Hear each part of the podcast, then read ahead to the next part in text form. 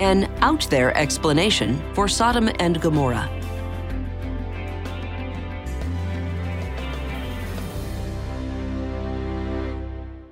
Archaeologists have excavated a ruined city near the Dead Sea in Jordan, modern day Tal el Hammam, and unearthed layers of charcoal, ash, and melted mud bricks and pottery. They speculate that a giant space rock destroyed the ancient Middle Eastern city, exploding in a massive fireball above the city and engulfing it in flames, similar to the Tunguska event of 1908.